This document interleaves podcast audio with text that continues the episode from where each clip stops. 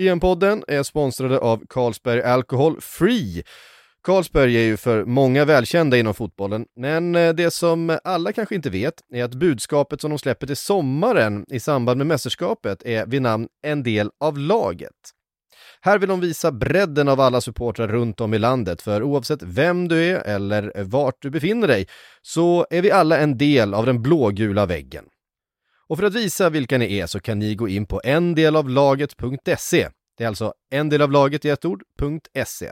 Och dela er bild, för tillsammans så kan vi då heja fram våra landslag i sommar. Tack till Carlsberg Alcohol Free. Sportbladets EM-podd är sponsrade utav Mindler, Sveriges största psykologmottagning online.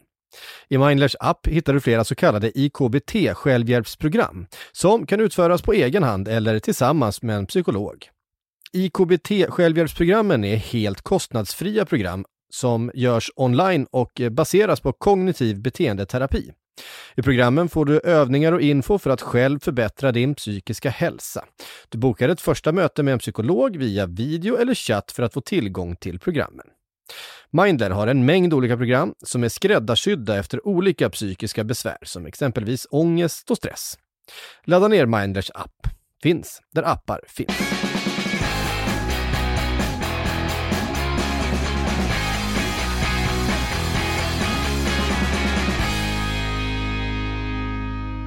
Ja, hjärtligt välkomna ska vi säga då till eh, Sportbladets EM-podd. Patrik Syk heter jag, med mig i studion har vi Makoto Asahara och eh, på länk har vi Kalle Karlsson. Eh, välkommen hit.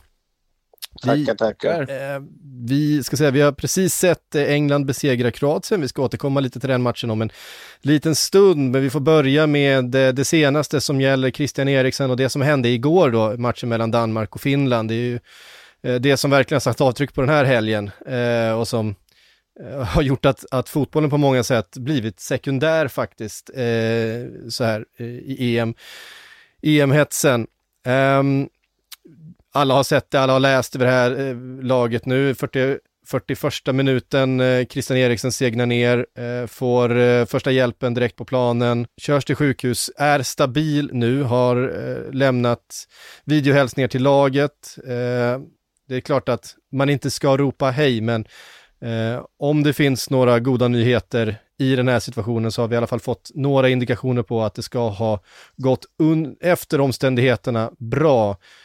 Men det var en situation där, där, där, fotbollen slutade vara viktig och där en uh, ung man fick kämpa för sitt liv på fotbollsplanen. Det var oerhört dramatiskt och det var väldigt svårt att skaka av sig. Under lördagskvällen. Um, alltså men, han, men, men, det jag skulle säga är att eh, Christian Eriksen är vid liv.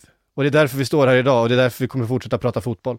Eh, och det är det som är det helt centrala och det viktiga eh, i det här läget. Eh, vad som händer sen, eh, det vet vi inte. Men Christian Eriksson, e- Eriksen eh, är vid liv och är efter då, vad vi vet just nu, eh, om, omständigheterna, eh, ändå vid gott mod. Det är ju något av det otäckaste, liksom nästan surrealistiska man har sett på en fotbollsplan sett till man kan diskutera hur länge som helst om bo, hur borde tv-teamet agerat och borde de klippt bort? Ja, absolut. Sen är det ju en sån situation, det är så svårt att liksom... Alltså det är en så otäck situation när man, när man ser, ser honom ligga där på alla sätt och vis. Det är ju bara... Allt blev sekundärt och det är ju många, jag vet att bland annat vår Erik Niva skrev väl också det att Danmark förlorade matchen men livet vann. Mm. Att Christian Eriksen vann, att han klarade sig och det var ju det enda som betydde någonting. Ja. Den här dagen. Sen kan man diskutera i hur länge som helst, borde matchen startat igen som den gjorde samma kväll? Och så vidare, hur det, men det är sekundärt, allting det är sekundärt på något sätt och mm. man är bara glad att, man är bara glad att Eriksen klarade sig och att han verkar vara vid någorlunda gott mod sett i omständigheterna. Och det gör ändå att, att man på något sätt kan fortsätta prata om fotbollen. Ja.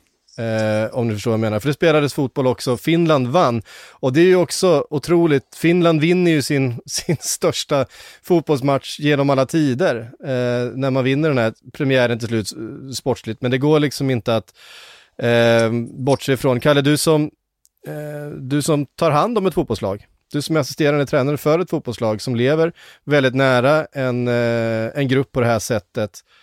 Eh, I din uppfattning, borde den här matchen ha spelats färdigt eh, samma dag? Nej, alltså den spontana känslan är väl nej, men eh, det är så svårt att veta vad alla parametrar som de tar det där. Det är ju... Eh, jag menar, vad jag förstår så verkar ju det danska laget ha, ha gett klartecken till att spela och då tror jag att det är ganska många intressen som tycker att det är ja, värt att gå på deras liksom, linje efter att ja, enligt de uppgifterna som vi har ska ju Christian Eriksen själv ha, ha framfört eh, ja, via en videohälsning till laget att, att de skulle spela vidare matchen och så. Så att det, är, det är svåra beslut att ta. Det är lätt att sitta efterhand och säga, tycka hit och tycka dit. Jag tror inte vi hade diskuterat det överhuvudtaget om Danmark hade vunnit den här matchen. Och det borde de ju ha gjort sett till chanserna de hade. Det är ju extremt små marginaler som gör att de inte vinner matchen. Det är ju liksom heroiskt försvarsspel, det är några oturliga bollstudsar här och där. Jag tror inte vi hade suttit och diskuterat det om de hade vunnit matchen. Eh, då hade det blivit en fin story istället kring hur de liksom tog sig samman och ändå lyckades vinna. Så det, det, man kan diskutera hit eller dit. Den spontana känslan är ju att man borde kanske blåsa av allt, men det, det är svårt att, svårt att veta alla liksom, ja, saker de tar beslut på. Hade det varit bättre att låta, låta spelarna åka hem och sova och sen komma tillbaka och spela matchen imorgon, vilket verkar ha varit alternativet? Nej, jag är inte säker på det. Alltså, även om resultatet på något sätt är sekundärt så var det ju också ett läge där man tänker på Finland också. Hur de agerar ska ju också hyllas i alltihopa med fansen som kastade in flaggor och så vidare för att täcka allt möjligt och spelarna också. Pojan Palo som gör det här historiska målet på något sätt inser själv, vänta lite, jag kan inte fira det här fullt, för det är inte det här som det handlar om. Jag vet, jag kan väl vara transparent och säga att jag höll stenhårt på Finland inför den här matchen. Det ska jag säga att jag tycker det är häftigt att de är i mästerskapet och, och de ska få chansen och man hoppas ju på den underdogen på de finländska berguvarna. Men i slutet av den här matchen så satt jag bara och hoppades på att Danmark skulle få en kvittering. För att det känns som ett så otroligt konstigt och tråkigt sätt som en land lyckas göra den här bragden och ta sin första mästerskapsseger någonsin. Jag kände att låt det bli en annan match var känslan man hade i slutet, i alla fall för min del. Ja, ja nej, man, man skulle, det, någonstans så blir det ju något fint av, av den här tragiska händelsen och det är ju just eh, alltså, agerandet från de båda lagen. Danska laget såklart som har hyllats mm. världen över för sitt mm. agerande. Men även det finska laget tycker jag och publiken och allting. Eh, så på något sätt tror jag ändå fotbollsvärlden knöt samman av den här händelsen och tack och lov eh, förhoppningsvis här då, enligt de rapporter vi fått har det gått förhållandevis bra. Och då kanske det kommer något gott ur det här eh, till slut i alla fall. Och det är väl det man får ta med sig från den här händelsen. Att det, det är några minnesbilder som, som trots allt har spridit en del kärlek över världen. Mm. Ja, det, är, det, det, enda som är, det enda som är centralt är ju att Christian Eriksen överlevde. Eh, för att eh, det var, det var inte självklart där under eh, en halvtimme, en timme eh, på parken i, i Köpenhamn att han skulle göra det. Och då hade vi stått här och haft en helt annan konversation tror jag. Ja, ja självklart. Så, nej, men då hade ju inte någonting annat spelat någon roll. Så är det mm. um, Vi, uh, ja, jag vet vad vi behöver säga så mycket mer om matchen. Uh, de får en straff på slutet. Man bara vet att det är liksom eh, Höjbjerg, alltså i det, i det läget som är, i den, all den, de känslorna som, som finns där. Eh, spelare, Simon Kjär försökte ju eh, spela vidare men klev av och sa att det går inte liksom. Jag, jag, jag är inte närvarande. Eh, de danska tidningsbetygen på spelarna är väl en ganska bra sammanfattning av den här matchen, ja. där alla får med fullt betyg. Alla fick sex av sex. Ja. ja. Uh, och det är väl det vi uh, tar med oss härifrån också då. Och inser bara att den här matchen, den här gruppen och det här EMet kommer helt enkelt vara uh, överskuggat av den här händelsen. Det, det, går inte att komma ifrån. Men, men Finland vann sin första mästerskapsmatch någonsin. De spelade sin första för, mästerskapsmatch någonsin och de vann den, men under omständigheter som vi verkligen hoppas att vi ska slippa någonsin mm. igen. Eh, det om det. Vi ska eh, gå vidare från eh, den matchen. Det kommer komma mer information om, om Christian Eriksen och det danska landslaget eh, framöver. Ni får hålla koll på sportbladet.se. Där kommer ni kunna läsa allt om det som händer eh, och informationen som kommer från det danska förbundet och så vidare.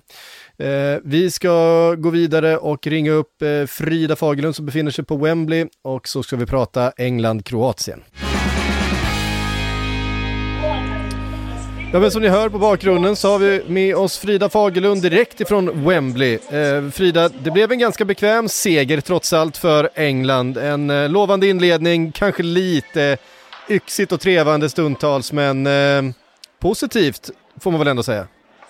Ja, nej men verkligen. Det var ju riktigt mäktigt där i eh, i början framför allt. Det var nästan så att jag fick eh, blinka bort ett par tårar för det var så fantastiskt att se alla människor på arenan och eh, alla var ju riktigt taggade förstås. Så det började väldigt lovande, riktig rivstart med Phil Foden som eh, prickade stolpen och Calvin Phillips och, och Mason Mount som tryckte upp väldigt aggressivt. Men sen var det lite grann som att de ja, men de, de tappade lite grann fart. Jag vet inte om det har hängt ihop med rekordvärmen här. Det är ju årets varmaste dag så att det är ju möjligt att det kan ha spelat in. Men det blev väl lite, lite sämre efter en sådär 25 minuter. Men lyckligtvis för Englands del så var ju inte Kroatien bra. Alltså de, vi har ju vetat att de har varit på nedgång men jag är nog ändå lite förvånad över att de inte kunde sätta emot mer än vad de, vad de gjorde. Så att det blir ju ändå ett välförtjänt mål där för, för England och jag tycker att det är kul att eh, Calvin Phillips får spela fram bollen till Raheem Sterling för att i, i mitt tycke så var han bäst på plan.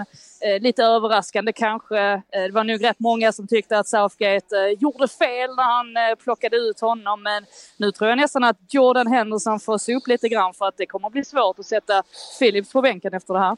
Ja, men helt fantastiskt verkligen den här matchen, alltså Phillips. Både offensivt och defensivt tyckte jag.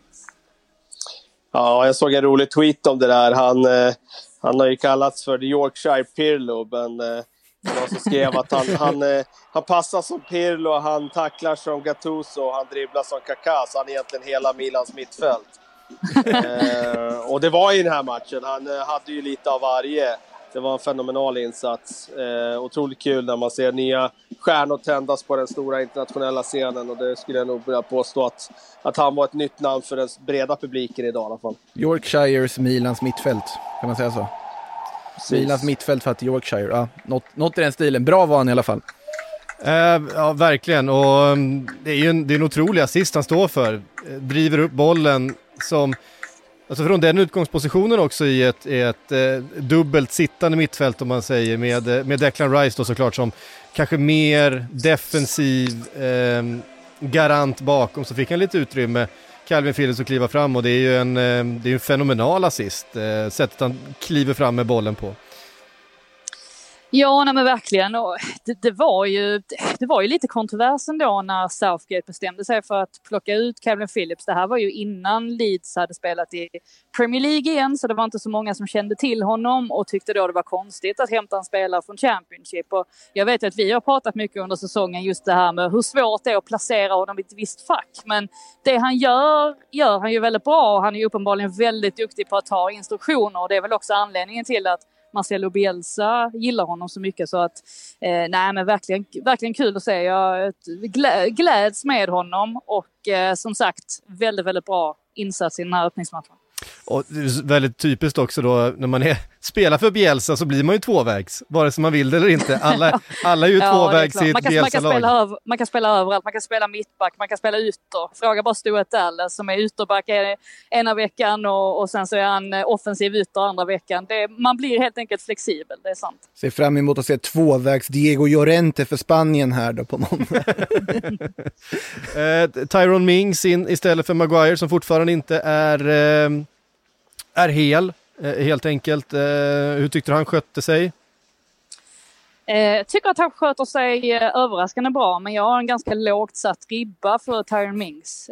det är klart att han, han har ju sina styrkor givetvis och han har ju också en, en vänsterfot och det var det som var anledningen till att han, han startade idag. Men vi vet också att han kan ha ett misstag i sig. Men jag tycker att både han och framförallt John Stones egentligen gör det jättebra i mittlåset. Så det var säkert skönt för dem att se det, att de, de kan hantera hantera defensiven, hålla ihop den trots att Harry Maguire då satt på läktaren och alltså inte var med i, i truppen. Så han är ju fortfarande inte riktigt i slag. Nej, precis. Kieran Trippier till vänster kanske inte borde eh, överraskat någon med tanke på att eh, han faktiskt har spelat som vänsterback eh, i, i genrepet här. Men eh, med både Shaw och Chilwell, Chilwell i truppen, är det ett, eh, ett underbetyg till de två eller bara ett eh, intyg på att Eh, Southgate har ett enormt förtroende för just Kieran Trippier, att han ser honom som helt enkelt eh, nödvändig för den här backlinjen? Ja, alltså jag, jag rasade ju inte så mycket som vissa andra människor gjorde. Just av att den anledningen att jag inte heller var speciellt överraskad. Sen tror jag i det här fallet att Southgate dels vill ha in Trippier för att han har rutin, men också på grund av hans eh, eh, på hans fot vid fasta situationer. Han är trots allt bäst i, i truppen antagligen. Nu tog ju Mason Mount en frispark här också som var väldigt nära att gå in. Eh, ja, alltså han har ändå sina kvaliteter. Sen är det klart att man kanske hade önskat mer av, av ytterbackarna. Sett till att de kanske inte låg bakom så många inlägg och sådär under den första halvleken. Men samtidigt har man så mycket offensiv kvalitet framför sig så är det kanske förståeligt också att man sa till att, att täcka upp bakåt då med framförallt Kyle, eh, Kyle Walker som ju givetvis skulle hålla koll på Persic där med, sin, med hjälp av sin speed. Kalle, om vi tittar på Kroatien, med tanke på det mittfältet de har, det centrala mittfältet med Modric, med eh, Brozovic, med eh, Kovacic. Kovacic. Titta på mig här. jag höll på att tappa namnet precis där. Um, är du förvånad över att, ja, men egentligen hur lite boll de hade och hur lite de skapade framåt? De ställs ändå mot ett ganska orutinerat centralt mittfält i England med, med då Calvin Phillips och Declan Rice och Mason Mount som droppar ner eh, från sin nummer 10-roll.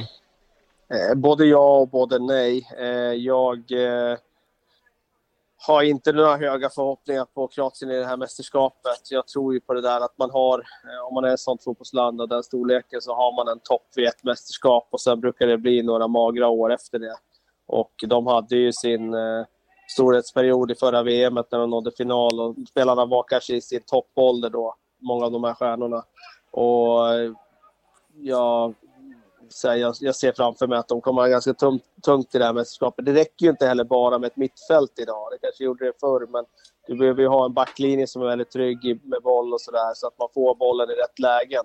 Jag tycker Modric gjorde väl sitt idag för att de skulle kunna äga lite boll och han styr rytmen och sådär, men jag tycker inte att eh, eh, att deras mittfält heller är speciellt mycket bättre än Englands, utan de är kanske bättre till namn och rutin och sådär. Men eh, med spelare som Sterling och Mount och Foden så, som överbelastar centralt så gör ju det att England får ju så mycket finurlighet och så mycket kvicka fötter där inne. Så att det blir, jag tycker det var naturligt att det var England som, som styrde den här tillställningen. Sen kan man ändå, ändå vara besviken på Kroatien att de inte förmådde mer. För att det blir ju aldrig någon anstormning, det blir aldrig någon forcering med kraft till slut. Utan det blir ju egentligen bara något tafatta försök att lyfta in och bollar och skapa något tryck. Alltså om man tittar på laget som vann, eller tog silver 18, det är ganska många av de spelarna som fortfarande är kvar. Men av de som saknas, Rakitic är en spelare såklart, men mittfältet som sagt, det är ju bra fortfarande.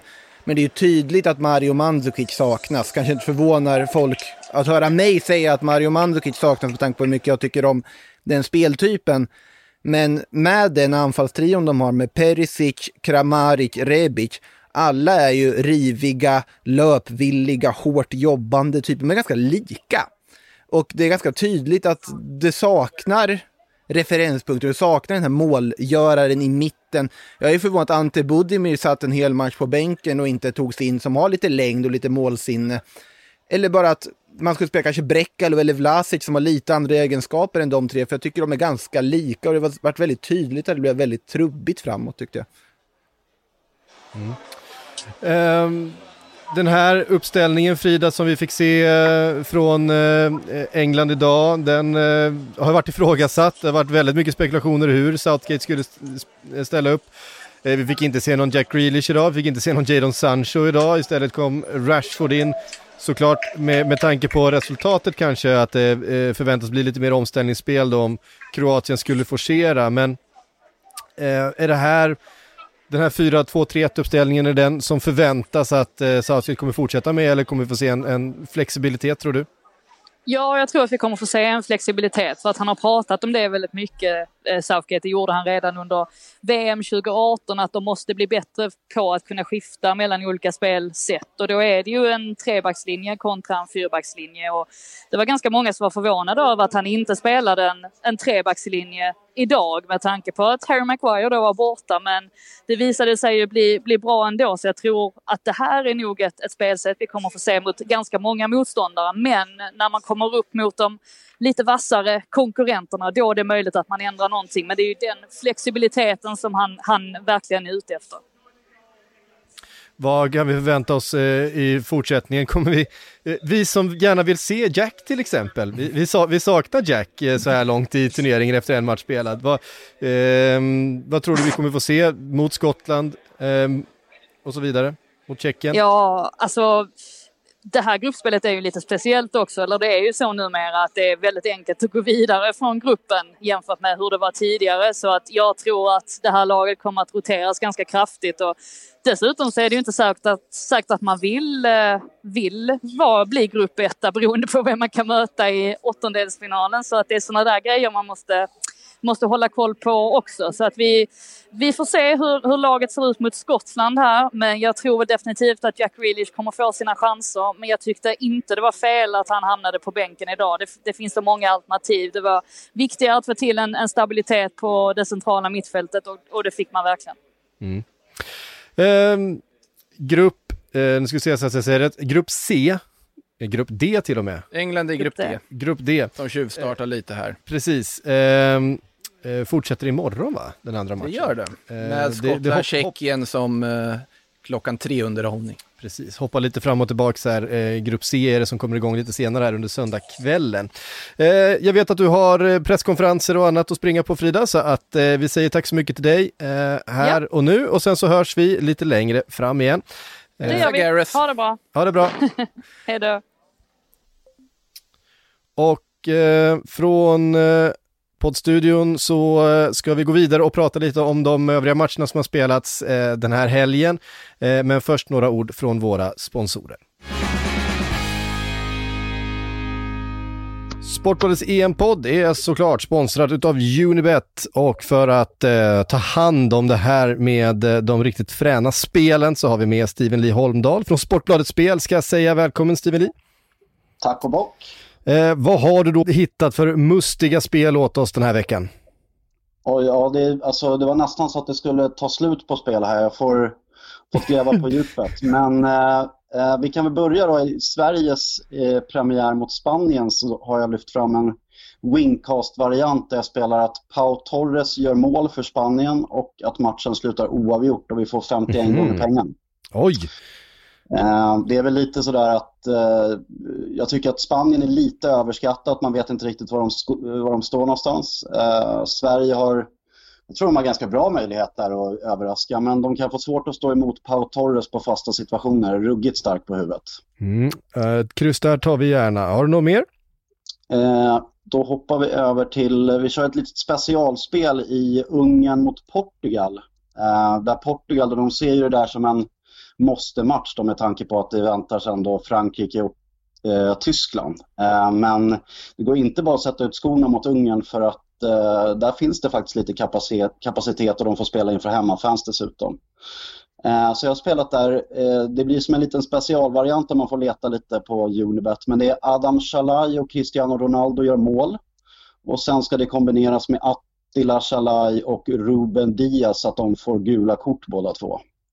Och där är ett slutoddset på 76 gånger pengarna. Det blir en liten tv-peng sådär bara för att höja spänningen lite. Men jag tycker inte att det är helt omöjligt när det är båda lagens straffskyttar är framme och båda lagens eh, försvarsgeneraler som båda vill trycka till lite i premiären kan det nog bli lite gula kort där också. Ja, härligt. Och alla de här spelen hittar ni såklart på unibet.se. Och glöm inte att du måste vara 18 år för att spela. Och är det så att eh, du eller någon i din närhet spelar lite för mycket, gå in och kolla på spelpaus.se för att eh, pausa ditt spelande och besök stödlinjen.se för att läsa mer om spelberoende.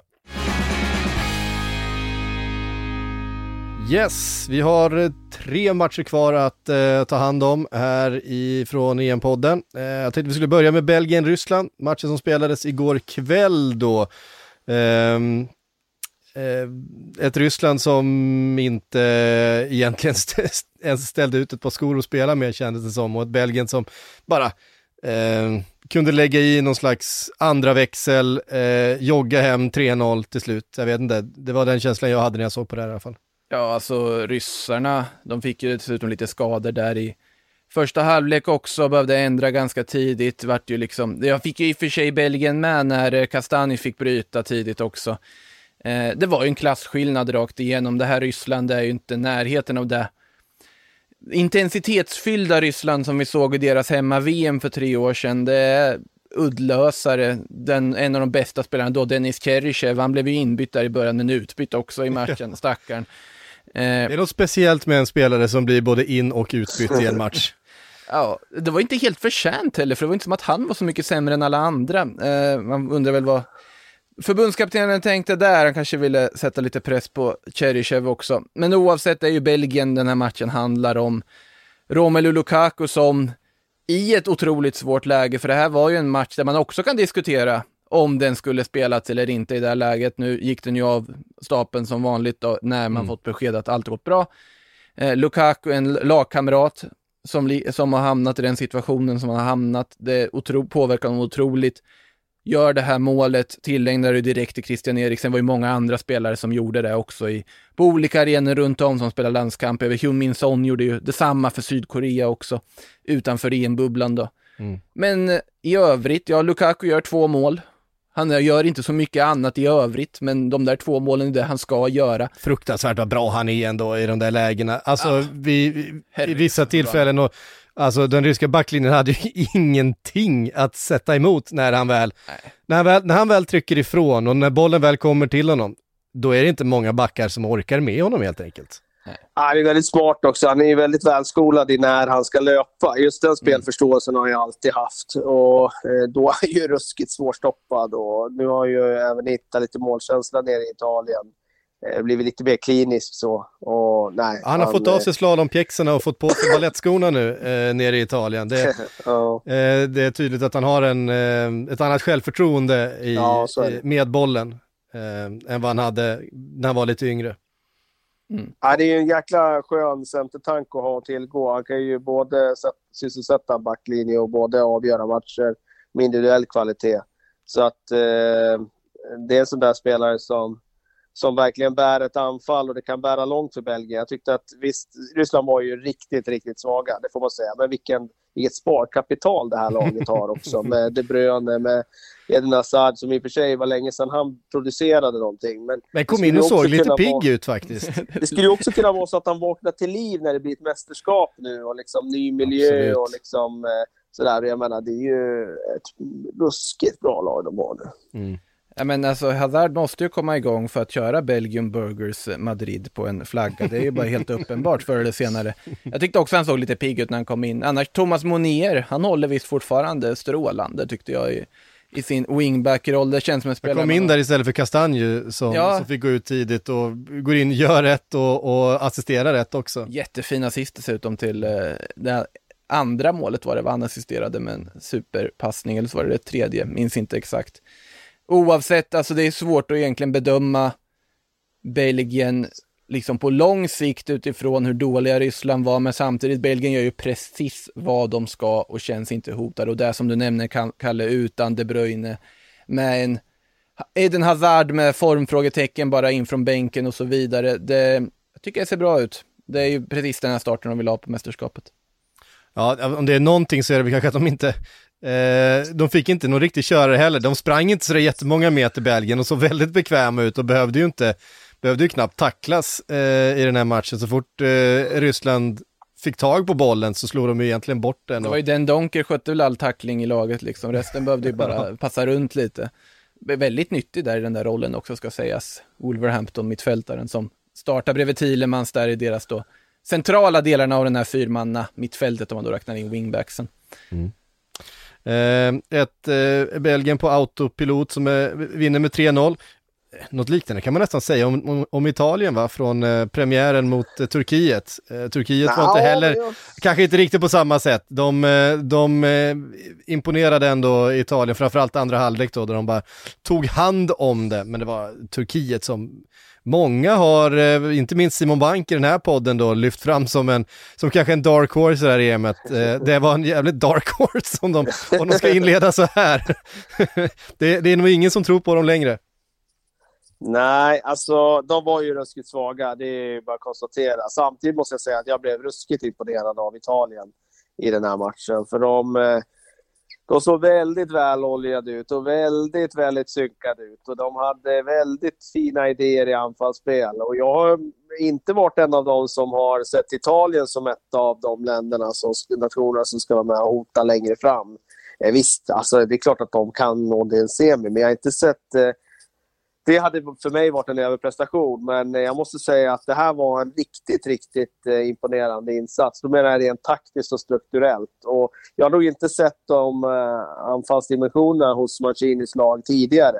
Utan han har ju ofta varit en ganska defensiv tränare som har varit duktig på att sätta defensiven i sina lag. Eh, men det här var ett Italien med idéer och eh, med spelare som eh, uppenbarligen eh, trivs med varann och de har hittat rätt bra roller med både här och där, tycker jag, i den där elvan. Mm. Så att eh, det är laget som tveklöst imponerar mest. Jag har inte varit så många matcher än, men jag, jag blev imponerad. Sen när blev Spinazzola en så fruktansvärt bra ytterback? Det är också en Ja, sån här det- sak man undrade, var, han var ju helt otrolig. Han var ju alltså framme hela tiden, låg bakom hur mycket som helst. Att Immobile kan göra mål och att Lorenzo Insigne är eh, duktig med bollen också, det är som man vet. Eller att Nico Barella kommer göra nytta, att eh, Locatelli är en duktig mittfältare, det visste man. Men alltså Spinazzola, ja, i alla fall jag är förvånad över hur otroligt företagsam och dominerande offensivt han var. Ja, det får man säga. Det är Ja. ingen tvekan om det. Ja, men det känns också som de har alla delar på plats och dessutom har de all rutin som krävs. I, för det vet vi ju, vi har ju varit inne på det i tidigare mästerskap, att det går inte att, att vinna ett mästerskap utan en rutinerad backlinje som kan eh, stå ett antal matcher utan att göra misstag. Väldigt mycket mål, framförallt under ett gruppspel i ett mästerskap, när lagen fortfarande är lite osynkade, när eh, man är lite oklar över formationer, man har spelare som kanske kommer från eh, olika situationer i sina ligor. Eh, det är ofta väldigt mycket misstag i backlinjen som avgör de här matcherna. Det är klart att har man, har man eh, de backarna i Italien så vet man att eh, de, de vet vad de gör. Det blir väldigt lite misstag och Det det är är, ju- oerhört mycket vunnet i en sån här eh, turnering ju. För det är ju ett Italien som är orutinerat för att vara Italien av mästerskapssammanhang. Alltså om man tittar på de stora stjärnorna framåt. Offensivt är det ju verkligen det. de har ju inte någon mästerskapsrutin direkt egentligen. Immobile, Insigne, Berardi, Chies och så vidare. Barella. Men däremot Chiellini, Bonucci i mitten. De, de har varit med förr och det, det, det jag- ser riktigt bra ut. Ja, och med tanke på att eh, de har eh, Donnarumma längst bak där som också eh, är ny och ung. Bara att ha all den här rutinen framför sig. Att veta att där står, där står de här två på samma positioner där de har stått i, i 15 år och, och knoppat bort bollar och legat rätt och eh, ser till att alla, alla ytor är, är liksom täckta. Det måste ju vara perfekt för en sån målvakt som, eh, som Donnarumma. Eh, att få koncentrera sig på det han ska göra. Man blir ju glad hela vägen in i själen när man ser det där mittbacksparet. eh, det är ju bara att man saknar Barzagli från den där gyllene trion. Liksom. Men eh, bara de här två herrarna, liksom, de eh, känns som att det, det finns inget slut för dem. Utan de kommer stå där om fyra år och spela EM då också. Eh, 40 år gammal eh, Chiellini. Det går inte att utesluta. Eh, nej, det är imponerande. Verkligen. Han och har ju samma passion. Ja, fortfarande. I varje duell. Ja, Han har ju varje knep i boken fortfarande också. Han kan ju, han kan ju ta fram allt möjligt ur den där verktygslådan. Det där man älskar med Giorgio Chiellini ändå. Det är, något, är det något man vet om liksom mittbackar i den där åldern som fortfarande håller på nivå, det är att de, de har lärt sig ett och annat under, under resans gång, hur man, trick, ja. hur man vinner fotbollsmatcher och spikar igen. Jag menar, på tal om sparkapital, eh, så har ju de också en Verratti att stoppa in i det här laget med all sin rutin och allt sitt kunnande. Mm. Ehm, På tal om också någon som har väldigt mycket olika verktyg i verktygslådan, Verratti. Han, Verkligen. men, men lite mer oslipat än vad Chiellini har. Verratti kan ju tappa det på ett annat sätt. Jag tänk, måste väl nämna Turkiet också. Jag är ganska förvånad. Många hade dem som dark horse som sagt. Jag är förvånad över hur passivt de faktiskt agerar här. Alltså när man har en spelare som Hakan Çalhanoğlu, som har den säsongen bakom sig, som varit så ofantligt bra som tia i Milan. Vad gör han nere på en yttermittfältskant i ett, något sorts 4-4-2? Jag förstår det inte. Han helt off, liksom bortplockad från den offensiva delen. Sen man tar ut Jazitsi som har varit strålande i Lille den här säsongen också i halvtid. Det var mycket underligt i det taktiska tyckte jag. Burak Yilmaz ska inte springa runt och försöka hitta inlägg. Han ska ju få inläggen serverade till sig. Så det, där hade jag ganska mycket frågetecken om där har de lite att fundera över, Gynnes och hans team inför nästa match. Inte omöjligt att Turkiet kanske kommer se lite bättre ut mot ett, ett motstånd som är beskedligare än Italien, för de var, såg eh, ruskigt imponerande ut, eh, ska vi säga. Eh, får säga någonting också om eh, eh Schweiz-Wales. Eh, Brelen Bolo. Ja, vilken insats. nu, har, nu har han vuxit till sig. Den bästa individuella insatsen hittills i EM tillsammans med kanske då med Callum Phillips idag. Men Brelen Bolo såg ju ut som ett monster i den här matchen. Och, eh, ja, eh, vi har hoppats länge. Vi har pratat om honom länge. Vi har hoppats mm. på mycket. Det har inte blivit riktigt det som man trodde när han slog igenom. Men eh, det här var en komplett insats och eh, Sage skulle ju ha vunnit den här matchen alla dagar i veckan. Jag tyckte att de imponerade faktiskt. Och Wales får man säga kommer undan med, med en gnutta tur i den här matchen. Eh, så att eh, Schweiz är ett lag att hålla ögonen på framöver tycker jag. Tycker att de såg jättefina ut. Jag vill också passa på att be om ursäkt till alla som har läst min lag för lag-guide inför EM-11-lag där jag sa åt er att inte ta Breel Mbolo i ert lag. Det skulle ni gjort, så jag hoppas att ni inte läste Schweiz-delen, för där, där får jag bara helt enkelt pudla. Han var ju fantastisk verkligen. Det var så kul att se också, med tanke på just att man har pratat om honom så länge, att Alltså vilken utväxling han får. Med ett bra, om han fortsätter så här i det här mästerskapet, då kommer han ju köpas för ett överpris från Gladbach nu till, eh, till sommaren från någon Ja, vi har varit inne på olika spelare som skulle kunna få den här mästerskapsflytten ja, vi har pratat om. Han, Embolo har redan börjat uh, för menar, för en sån kan jag ba, säga. Bara fem Bundesliga-mål den här säsongen på, på 31 matcher, det är inte så imponerande om man ska vara riktigt ärlig. Um, utan um, det kanske är här i, i, i, landslaget som han får sin, eh, sin utväxling. Um, och uh, ja. Eller så blir det den walesiska R9 som uh, får det, Kiefer Moore. Enligt Wikipedia-sidan han så, så kallar han ju liksom, is commonly called as the Welsh R9. Uh, vet inte riktigt hur mycket jämförelser det finns i övrigt, men uh, Stångares blodig i början, lindas om och sen dyker han ju upp där och nickar in det där 1 målet som kan visa sig bli jätteviktigt för dem inför fortsättningen. Det är inga, inga lätta matcher kvar för varken Wales eller Schweiz. Och, att... och det är ju sådär att har du en, har du en, har du en Kiefer Moore 196 centimeter eh, på plan, kommer det en höjdboll så kan det bli mål. Eh, oh. Det är ju alltid så med en, eh, med en så pass lång spelare som är duktig på huvudet och eh, du, du har en plan B som eh, motståndaren alltid måste på något sätt eh, ta hänsyn till. Ja, det får man ju säga också, vi understryker igen hur viktigt det är med fasta i sådana här mästerskap. Och där kan vi flika in där, apropå England. Jag tyckte England idag imponerade stort med sina fasta situationer. Om man tittar på deras inkast de har i första halvlek så är de extremt genomtänkta. Och där var ju faktiskt England ett föregångsland i VM 2018. De, de förflyttade ju lite gränsen där, tycker jag, just det där med fasta situationer, och mästerskap. De hade ju väldigt mycket varianter i det mästerskapet, i England, och lyckades ju med ett par av dem. Och eh, jag tror att det är ett sånt där inslag som man kommer se mycket i landslagsfotbollen, att just fasta situationer. Vad är det man kan träna på kort tid inför ett mästerskap? Ja, du kan sätta fasta situationer på kort tid. Eh, och det blir ju så otroligt betydelsefullt. Och här får man bara lyfta till på hatten för Wales team här som satt ihop en ganska fin variant som nu ledde fram till en viktig premiärpoäng. Är det här också ett exempel på det här att man måste nå botten för att komma till toppen med tanke på Harry Kane som slog hörner 2016? Att, de, de, var där en gång och så kommer de till liksom, till att, ja men vänta, vi kanske inte kan hålla på så här riktigt, nu måste vi fundera över fasta och så blir det ganska bra av det till slut ändå. Ja, precis. Jag vet inte exakt hur det har gått till, men eh, jag tror ju att, vad jag förstår, 2018 så hade de ju en specifik fasta situationer ansvarig. Och eh, dit tror jag att fotbollen kommer gå mer och mer. Det har vi pratat om länge. Och eh, det har de ju såklart i det här mästerskapet också. Och det är väl någon som bara fått dedikerat att den personen bara ska göra fasta. Och jag tyckte att de, eh, ja, återigen imponerade de med det. Mm. Ja, där har ni det. Matcherna som har spelats hittills då under EM imorgon. Är det dags för Sverige? Imorgon är det dags för Sverige mot Spanien i Sevilla, i hettan.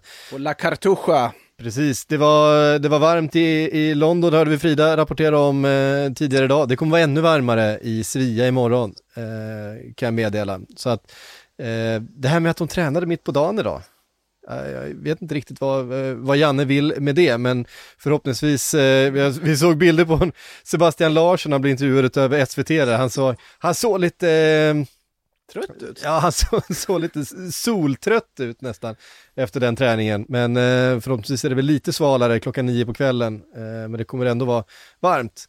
Eh, vad, har vi för, vad har vi för förhoppningar på Sverige i den här matchen? Ganska höga ändå. Skulle väl göra. Nu är det ju för sig två lag som har haft väldigt stökiga uppladdningar med eh, covidfall i trupp kuppen Vi har ju Spanien med, eh, som körde sin skugglag där på sidan efter att Sergi Busquets testat positivt och Sverige då med Dejan Kulusevski och Mattias Svanberg som försvann. Så att det är ju väldigt stökiga uppladdningar för båda lagen. Sen tycker jag att det är ett väldigt svårplacerat Spanien. Alla som har lyssnat på oss podda här inför mästerskapet vet ju redan vad jag tycker om Luis Enriques laguttagning och eh, valen av spelare där och spelarna som inte är med. Men samtidigt är ju ett gäng bra fotbollsspelare fortfarande. Spanien går in som favoriter i en sån här match. Men visst har Sverige jättegoda möjligheter att ta en poäng, mm. åtminstone. Ja, det tror jag också. Jag menar, man ska inte glömma bort att Spanien har ju haft rätt tung period i, mm. i kvalet och sådär. De har ju inte imponerat. Och precis som du säger Makoto, de har ju bra fotbollsspelare. Klart att de har individuellt skickligare spelare än vad vi har. Eh, och bättre än de flesta länderna har. Men om man ska spela den fotbollen som de gör, eh, då krävs det ju att man har, det räcker inte med bra spelare, då måste man ju ha topp, topp, toppspelare som avgör matcher med individuella aktioner och jag är inte säker på att de har det. Det är klart att de har skicklighet med tycker Ferran Torres är sådär, det är ett hot mot Sverige tycker jag och mot mm. alla lag i det här mästerskapet. För han har den där, de har ju blivit lite mer rakare i Spanien, mycket mer omställning så. Han är ju väldigt viktig i deras omställningsspel, vilket man inte minst man såg i den där överkörningen mot Tyskland som de hade här eh, i Nations League. Och, eh, det är väl eh, eh, något sådär att se upp med, men annars tycker jag också, precis som du säger, det är klart att vi har alla möjligheter nu att få en poäng. Men när vi mötte Spanien, nu minns jag inte vilket kval det var senast, när vi var där på Bernabéu och fick stryk med 3-0 på den tiden, då hade vi ju inte någon chans. Alltså, då visste man ju att vi skulle torska en sån match. Det fanns inte på världskartan att vi skulle ha något att hämta mot Spanien på den tiden. Men nu tycker jag faktiskt att eh, vi har all anledning att gå in i den här fighten och känna att eh, vi kan knipa en poäng där. Det finns ju en svaghet i Spanien också på ett försvar som man nog kan ställa frågetecken till hur samspelt det är. Aymeric Laporte är ju en fantastisk mittback, men han blev ju spanjor först för några veckor sedan. Lagom till trupputtagningen. Pratar han spanska eh, överhuvudtaget? Ja, men han är ju från ja, Baskien, så att han, han, är ju, det är ju helt rimligt att han blev spanjor på pappret om man säger så. Det är inget konstigt. Det är mest tajmingen man funderar över. Varför blev han det inte innan kvalet? Mm. Alltså, nu kom han väl in också lite på att det kanske behövdes någonting när man insåg att Sergio Ramos inte kommer att spela det här mästerskapet, att Luis Enrique insåg att han inte kommer att ta ut honom. Eh, sen är frågan, det är väl Pau Torres borde ju vara spelaren som går bredvid Laporte, men det kan ju mycket väl bli en machotränad Eric Garcia istället, eller Diego Llorente som är med tvåvägskapaciteter från Bielsa och Leeds. Mm.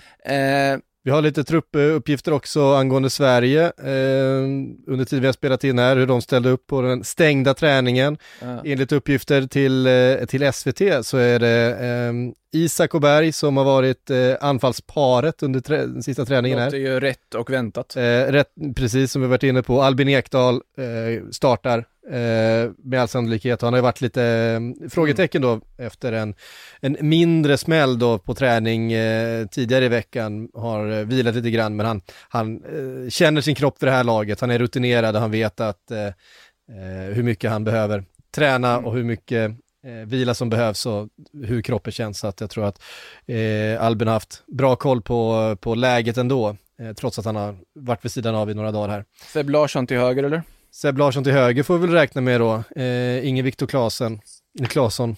Ska sägas att även vi på Sportbladet har samma uppgifter här om elvan. Eh, Marcus Danielsson då, in från start, är inte heller så överraskande. Det är ju den elvan som vi pratat om tidigare att det sannolikt blir, så det känns väl inga överraskningar där i alla fall. Eh, nej, det är den, den elvan som eh, vi förväntar oss då. Det blir ett, ett, ett disciplinerat, hårt jobbande Sverige. Ett, en Marcus Berg som ska låsa fast bollen högt upp, eh, vinna frisparkar, eh, vara jobbig och en Alexander Isak som förhoppningsvis då kan bjuda på omställningsspelet eh, och den som fångar upp bollarna som eh, Marcus Berg eh, lyckas gräva fram där eh, längst upp. Och det här försvaret går att hota som sagt. Det är inte ett samspelt försvar. Vi får se vem som går till höger i försvaret. Det kan ju mycket väl bli Marcos Llorente där, som egentligen är en mittfältare. Han är ingen högerback, men ja, Luis Enrique har ju inte heller tagit ut direkta högerbackar. Han har väl Cesar Aspilicueta i och för sig med, men han funkar väl kanske bäst centralt egentligen. Eh, är det oklart vad Spanien ställer upp med och sen får vi se, Sergio Busquets borde väl vara out. Sett till att han ändå testade corona positivt här nyligen. Vem som går in på det mittfältet istället. finns ju många alternativ såklart, men återstår att se hur de formerar sig. Men eh, jättegoda möjligheter för Sverige på förhand som sagt. Mm. Ja, det ser vi fram emot. Eh, Sportbladets EM-podd är tillbaks då eh, tisdag förmiddag. Då ska vi prata ner eh, Sveriges premiär eh, och säga någonting om de matcherna som spelas ikväll och eh, vidare med Grupp D som också fortsätter i morgon måndag. Men härifrån studion idag så säger vi på återhörande.